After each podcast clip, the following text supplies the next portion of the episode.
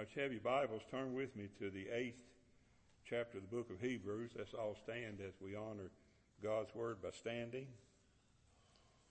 The eighth chapter of the book of Hebrews. And I'm going to read verses uh, 7 through 13. Now, as I said before, I want to re say it again. Uh, this context goes all the way through the 10th chapter. So what I'm going to be doing is I'm going to be going back and forth. And by the time we get done with this context, then we should be somewhere in the 10th chapter of the book of Hebrews. But anyway, the 8th chapter, 7th verse says, For, for if that first covenant had been faultless, then should no place have been sought for the second. For, for finding faith, I'm sorry, for finding fault with them, he saith, Behold, the days come, saith the Lord, when I will make a new covenant with the house of Israel and with the house of Judah. Not according to the covenant that I made with their fathers in the day when I took them by the hand to lead them out of the land of Egypt, because they continue not in my covenant, and I regarded them not, saith the Lord. For this is the covenant that I will make with the house of Israel. After those days, saith the Lord, I will put my laws into their mind and write them in their hearts, and I will be to them a God, and they shall be to me a people. And they shall not teach, and, and they shall not teach every man his neighbor, and every man his brother, saying, Know the Lord, for all shall know me, from the least to the greatest. For I will be merciful to their unrighteousness, and their sins and their iniquities will I remember no more. In that he saith, A new covenant he hath made, the first old. Now that, that which decayeth and waxeth old is ready to vanish away. Most gracious Heavenly Father, we thank you for the day. Thank you for the blessings of it, Lord. I pray that you'll help us each and every day. Take care of us, Lord, and I need you most ever tonight, Lord. Let me be able to see what I need to see and, and don't show me the things I don't need to see. For it's in Jesus' name I pray. Amen. Thank you. you may be seated. Last week we studied concerning the ending of the Old Covenant. Well, tonight, uh, this is the second message on it, the ending of the Old Covenant and the promises of the New. Now, um, I need to uh, go back just a moment to the to last week's message, and I need to bring you up to date to where we are in this. Last week's message, we began it with something Paul says in the text. He says, For if that first covenant had been faultless, then no place have been sought for the second. In other words, God never changes. But uh, this was a time when uh, Israel broke the old covenant. They didn't live by it. They they they they uh, went to, when when they were in Egypt. They did some some of what the Egyptians did and some of the worship of the Egyptians, and God didn't like that.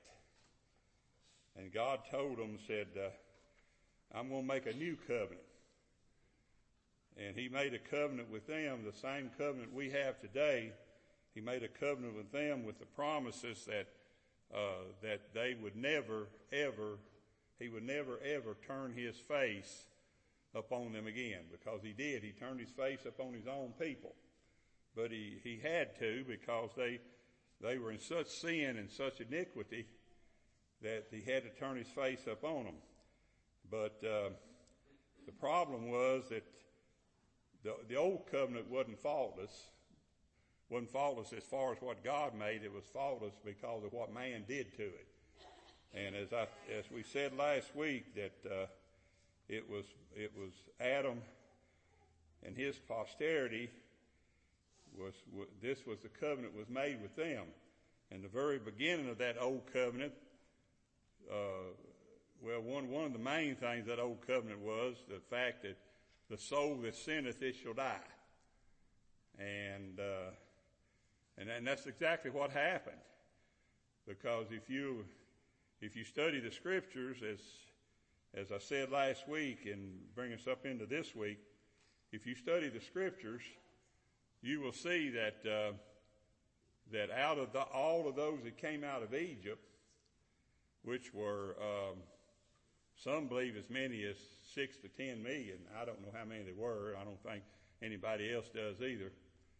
But six to ten million people. But out of that group, God uh, let um, those 20 and over die in the wilderness. That was a chastisement up on those people. And, and then uh, a lot of them died in other ways because of uh, of their there's the sin that they had, and and and it was really true under the old covenant. The soul that sinneth, it shall die, and uh, and so, but they they so sin that they send their their blessings away as far as the old covenant is concerned. Now, also last week we said, howbeit, when you knew not God, in talking to these these Jews that followed after the old covenant, when you knew not God, you did service to them that were by nature or no gods. But now after ye have known God, or rather are known of God, how turn ye again to the weak and beggarly elements, whereunto ye desire again to be in bondage? You observe days and months and times and years. That's found in Galatians 4. And so even after these, some of them came to know God under the new covenant, they, some of them wanted to go back. And that's what Paul, uh, Paul was uh, rebuking them about here in the book of Hebrews. He was rebuking them about what some of them did. Some of them went back and, and, and started practicing under the old covenant. But the new covenant, you know, we're under the new covenant today, and thank God we are, because of the fact is that uh, under the old covenant, probably a lot of us would already been dead. But uh, under the new covenant of grace, then God saves us. He saves us for all eternity, and He'll save everyone that looks to Him uh, for salvation, and He does it by grace through through faith. And so, as a result of it, then we're eternally saved, and there's no way that that we'll die because of our sins, because our sins have been covered and, and taken care of in, in the shedding of the blood of the Lord Jesus Christ, as we said last week. Now, this week, uh, we want to get bring bring this message up: the old covenant and the promises. Uh, the great apostle states, "For finding fault with them, he saith, Behold, the days come, saith the Lord, when I will make a new covenant with the house of Israel and with the house of Judah." And so that's uh, these Hellenistic Jews, they were saved. They were saved Jews. Well, some of them were, not all of them, but some of them were saved Jews, and they were saved in, un, under the preaching of of, of um, in, in, the church at Jerusalem under the preaching of James, the brother of Jesus, and he was a pastor of the church there at um, at the uh, at uh, Jerusalem, and so these Jews were saved. But, but there's some of them that had gone back to Judaism. And even some today, even some today have, are living back in, under old Judaism. Uh, you, you, have these, um, all of these synagogues out there. We got one right here in Vidalia, or one in Vidalia. All, all these synagogues, they worship under the old covenant. And, um, and it's, it's not that, it's not that works saved the old Jews. It's the fact that, uh, that, that, that God, they were God's people and they went away and when, when God told Adam not to eat of that tree and he did eat, then that brought on the, sin of everyone that enters into the world today. But the thankful is that, that that covers the Jews and the Gentiles. And so as a result of it, these Jews, uh, they, some of them still wanted to live under the old covenant, some still do today, want to live under the old covenant, but, but they're not living under the old covenant now. He, he made a better covenant for them. The promises he made with the Jews under the new covenant are the same promises he makes with us who are the saved Gentiles. Same promises. They have the same promises we have. They have promised that if we trust Christ as our Savior, then we'll, then he, He'll save us and we'll be saved forever. There won't, there won't be any fear of, of going to hell because we're, we're, we're saved forever. So those promises were made to them as they were made to us. It was the apostle who told the Roman church, which was a Gentile church, as we, as we are a Gentile church. I want you to turn to Romans 10, and this, this will take us back to some of the things that, uh, we want to see here in Romans, the 10th chapter. And uh, Romans, the 10th chapter, and I'm going to begin reading in the first verse of the Romans, the 10th chapter. He says there in the 10th chapter, he says, Brethren, my heart's desire and prayer to God for Israel is that they might be saved. Even Paul knew, even in his day, Paul was a, was a preacher to the Gentiles, but, uh, I mean, yeah, to the preacher of the Gentiles, but he realized that some of his brethren who were of the Jews were, were, were not even saved. And they were still living under the old, the old laws. He said, Brethren, my heart's desire and prayer to God for Israel is that it might be saved. For I bear them record that they have a zeal of God, but not according to knowledge. For they, being ignorant of God's righteousness and going about to establish their own righteousness, have not submitted themselves unto the righteousness of God. Now, uh, I hope and pray that there's no one here or no one out here in live streaming. I don't know how many people we've got listening tonight, but out here in live streaming that that believes that. Um, uh, that they can still live under the law and still go to heaven. You can't do it. You can't do it. There's no there's no law given. The Bible says there's no law given that can that can save a man's soul. No law given. For Christ is the end. Here, here it is, the fourth verse of the tenth chapter. He tells these Jews, he's speaking to these Jews now. He says, For Christ is the end of the law for righteousness to everyone that believeth. For Moses describeth the righteousness which is of the law, that the man which doeth those things shall live by them. And that, that was, that was the penalty. If you didn't live by those laws of the Old Testament, you lost your life. But the righteousness which is of faith speaketh on the wise, say not in thine heart, who shall ascend into heaven, that is to bring Christ down from above, or who shall descend into the deep, that is to bring up Christ again from the dead. But what saith it? The word is nigh thee, even in thy mouth and in thy heart, that is the word of faith which we preach. Now you, you remember the Lord told uh, Israelites, He told Judah, He said, I'm going to put my law into your heart. I'm going to put my law into your mind. I'm going, I'm going to put my law there where you won't, you won't ever be without it. You, you won't ever have an excuse to say that I don't know what's right and what's wrong because he said, I'm going to put it in your heart and I'm going to put it in your mind. And verse 7 says, Or who shall descend into the deep, that is to bring up Christ again from the dead? But what saith it? The word is nigh thee, even in thy mouth and in thy heart. That is the word of faith which we preach. And, and regardless of if you've trusted Lord as your Savior, what God expects of you is in your heart. It's, it's, never out of your heart. It's always in your heart. It's never a time when, when, when you don't know what the will of God is for your life. You know what the will of God is for your life. If you study the scriptures at all, you'll learn what the will of God is for your life. This is what God expects of His children.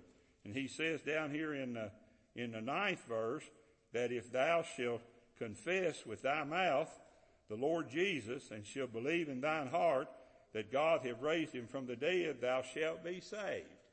Now that is, um, uh, that is why we walk a church aisle.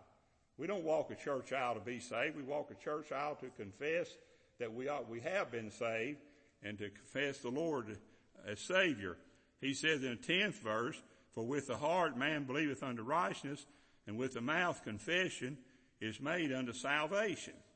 So we know that, uh, that there is a way to be saved. And, and, and Paul is writing to these Jews right now. He's, he's telling these Jews the same thing I would tell you, the same thing that any preacher today would tell you how to be saved. He's telling them what they need in order, in order to be saved. It was the, it was the unbelief of the Jews which brought on the making of a new covenant. Uh, Paul is telling them here, said, said you, you, yeah, you got a zeal to serve the Lord. You, you've got a zeal to follow after Him, but you're doing it in the wrong way. And is that possible? Is that possible that we, that man can serve the Lord in the wrong way? Of course it is. Those old Pharisees who, who lived under the law, they, they were, uh, uh, they were under the law of God and they lived under the law and they believed that everything they did was right. Everything they did was right. If you, if you read back there where they said, I'm thankful I'm not like other men. I, I don't do the same things that other men do. Well, the thing about it is, is, is uh, they, they, they believe in, they believe they have their own self-righteousness, and they believe they live with that self-righteousness, and that self-righteousness does not save them. That self-righteousness, self-righteousness saves no man. You know, I, I've even had people over the years who have told me, they said, well, I believe the way I want to. Well, that's, that's wrong. You either have to believe the way the Lord wants you to, or, or you're not believing at all. You know, you may, you may have your own ideals about what, what men should do and your own ideals about salvation, but you, you see where those ideals have taken us today. Those who walk church aisles, they believe they're saved. Those who go into the baptismal waters, they believe because they did that, they're saved. Those who read their Bible every day, they believe they do that to, to, to cause them to be saved. But that doesn't save people. That doesn't save people. People only saved by, by, by faith, by grace through faith in the Lord Jesus Christ and trusting Him as, as their Savior. So, um, now I want you to turn to me uh, to Hebrews, the tenth chapter. Let's go back over back to Hebrews. I turned away from it. Turn, Hebrews, the 10th chapter, and here's what Paul tells these Jews beginning in the first verse of 10th chapter. He says, for the law, that's the reason I said this whole context here goes all the way through the 10th chapter. For the law having a shadow of good things to come and not the very image of the things can never with those sacrifices which they offered year by year uh, continually make the comers thereunto perfect. Uh, you know, said, he says you can keep your old laws. You can, you can have your, your sacrifices and all that, but he says they're not going to do you any good. They're not going to save you. You know, just like today, you know, we can, uh, there's people today who believe that if they can go to church enough, if they can read their Bible enough, if they can walk a church aisle enough, or if they can go to the, and they're doing it every, doing, doing it every Sunday. If they can go to the altar, which there is no such thing as a, as an altar today, because Jesus Christ is our altar. Every time we go to Christ, we go to our altar and pray to Him. But they go, they think if they make a trip to the altar every Sunday that they've done something that week that they think they're lost and, and they can be saved again. And that's what uh, Paul is, is talking about these Jews here. He says, for then would they, in the second verse, he said, for then would they not have ceased to be offered because that the worshippers, once purged, should have had no more conscience of sins. But in those sacrifices, in other words, they shouldn't have a, uh, a, a, dead a, a, dead conscience as, as to sin. You know, if, if you sin and God doesn't in some way show you it's sin, then you've got problems. God, God shows, God shows all of us when we sin, God either convicts us of that sin or he'll make our conscience just about kill us. One of the two. And so, but that's what he's referring here to. In the third verse, he says, but, but in those sacrifices, there is no remembrance again made of sins every year.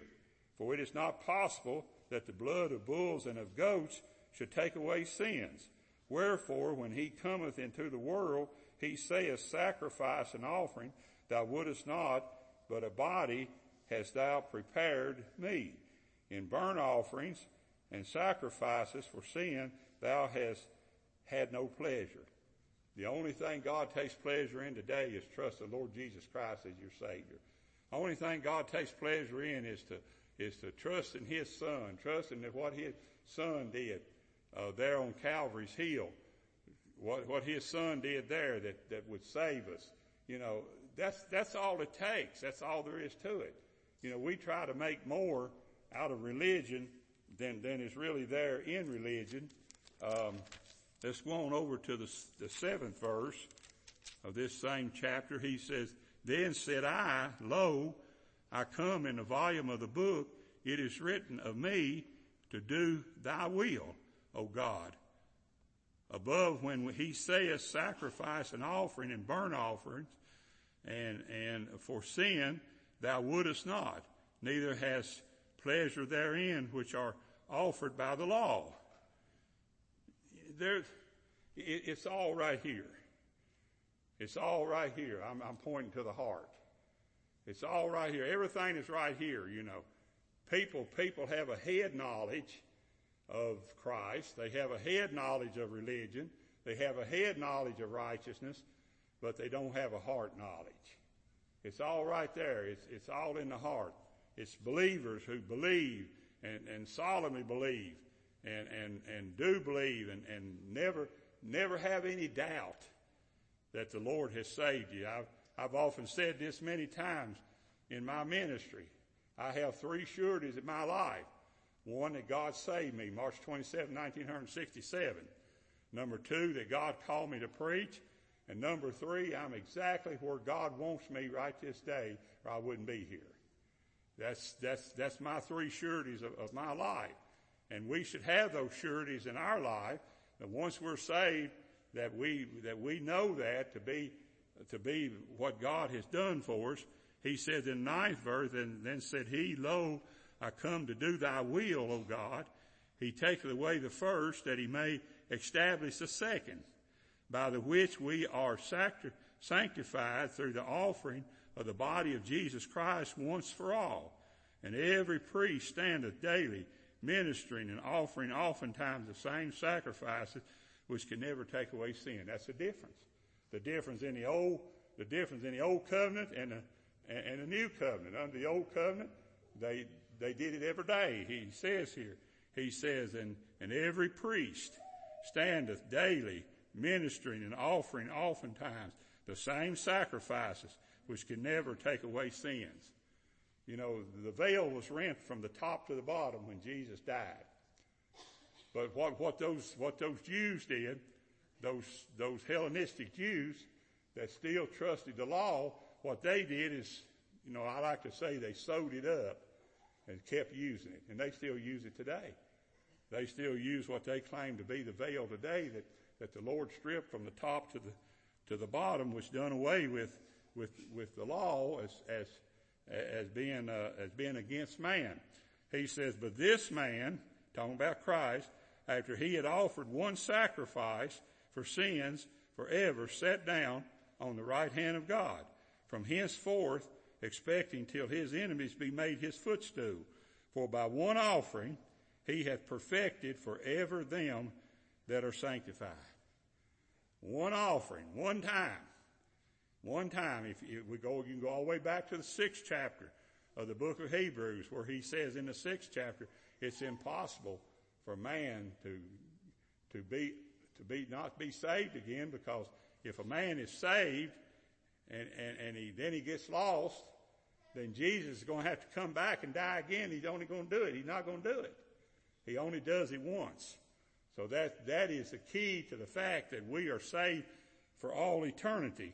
He says, whereof the Holy Ghost also is a witness to us, for after that he has said before, this is the covenant that I will make with them after those days, saith the Lord. I will put my laws, here it is, I just said it a while ago, I will put my laws into their hearts, and in their minds will I write them, and their sins and iniquities will I remember no more.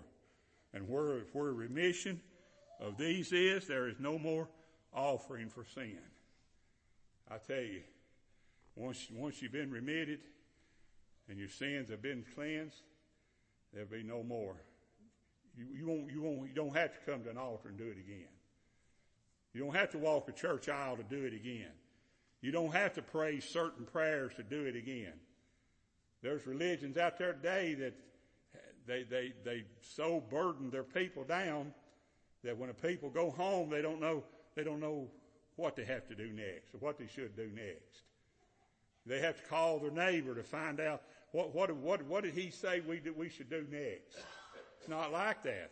Once you're saved, God will tell you, He'll write those, He writes those laws in your heart, those, His will in your heart, and He writes it there for all eternity because you know what the God would have you do. You, you can't come to me and say, Brother Paul, I don't know, because if you're saved, you do know. And there's nothing I can do. I can't do anything about it. I can't do anything to make you, make you more saved. You know, uh, just like a lady asked me to come in my study one time many years ago, and she said, will you please tell me whether I'm saved or not? And I told her, I said, I said, I can't tell you. I called her by name. I said, I can't tell you whether you're saved or not. I said, only you will know that. She said, well, I, I she said, I am sick about it. I said, I am so sick about it. I can't sleep at night thinking that maybe I'm not saved. Well, well, let me tell you folks, according to what he is saying here, he's saying that those things are not brought back to your remembrance again. They're not brought back to God's remembrance. So why should they be brought back to your remembrance again? You know, yeah, we're, we're sinners. We find ourselves sinning, but we have an advocate with the Father that we can go and we can ask forgiveness of those sins and those sins will, and we repent of those sins and, and receive forgiveness that, uh, that we won't, we won't have to be burdened with them every day. Like the man that I told you about that every time I see him, He'll ask me, do you pray every day to be saved? I said, no, I don't pray every day to be saved. And, and but that man, I, I could tell you who he was. A lot of you know him. But that man, you know, that man is living a life of agony. He really is. He really, I, just was talking to him just one day last week. And he said the same thing. He said, I just hope at my day, he said, he said, Paul, he said, I'm getting old. And he's, I guess he, he may be older than I am. He said, Paul, I'm getting old. And he said, I'm going to have to go to be with the Lord someday. And he said, I just hope the Lord will accept me. And I called him a name. I said, if you're saved, you're still saved. He said, well, I don't know about that. Well, I'm going to tell you folks, there's people live like it every day. I don't see how they stand it.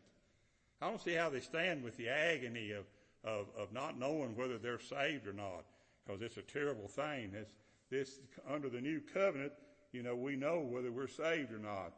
The keeping of the law never saved a soul. However, the breaking of the law was certain death and strict judgment. Under the new covenant, the dying of, of Christ on the tree was the only way to be saved. Man had to do absolutely nothing but to trust what Christ did was certain salvation. It was a great apostle who told the Jews of the New Testament, for there is no difference between the Jew and the Greek, for the same Lord over all is rich unto all that call upon him, for whosoever shall call upon the name of the Lord shall be saved. Romans 10, 12 through 13. As I said in the, well, I said I'm to quit putting my name on. but, but what was said in the church bulletin this week, the, uh, the, uh, what the Arminians would tell you. Arminians come up with a, uh, the sinner's prayer. Well, there is no such thing as a sinner's prayer. This is what I just read to you, just said to you here. For whosoever shall call upon the name of the Lord shall be saved. So as we see tonight, the Jews who call upon the Lord for salvation will be saved, just as we Gentiles are saved. Praise the Lord for the promise of salvation. Thank the Lord for the promise of salvation. You ought to be thanking the Lord for that instead of worrying about what's going to happen to you next. Instead of worrying about, you know, uh, I guess this pandemic has put a lot of worriers out there.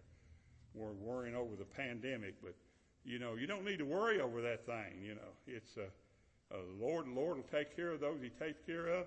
I just heard our fabulous president say today. You know, he said that 80 percent of everybody 65 and over has been vaccinated. Now, I don't know if he's telling the truth or not. You don't know about him. But he said 80% of 65 and over has been vaccinated. Well, I'm, a, I'm of that 20% that hadn't been. But I've, I've had it, and, uh, and the Lord brought me through it. Rhonda had it, and the Lord brought her through it. You just don't know, you know. We, I had a bunch of people tell me, "You better not get it; you'll die in no time." And uh, but that's, that's, not, that's not true. That's not true. And the Lord takes care of us. He watches out after us. And, and they've been, they've been people in here that's had it. And they're, they're here today. And they're, they're right here today. And, and they're, uh, they're well. So, you know, God will take care of us. So praise the Lord for the promises of salvation.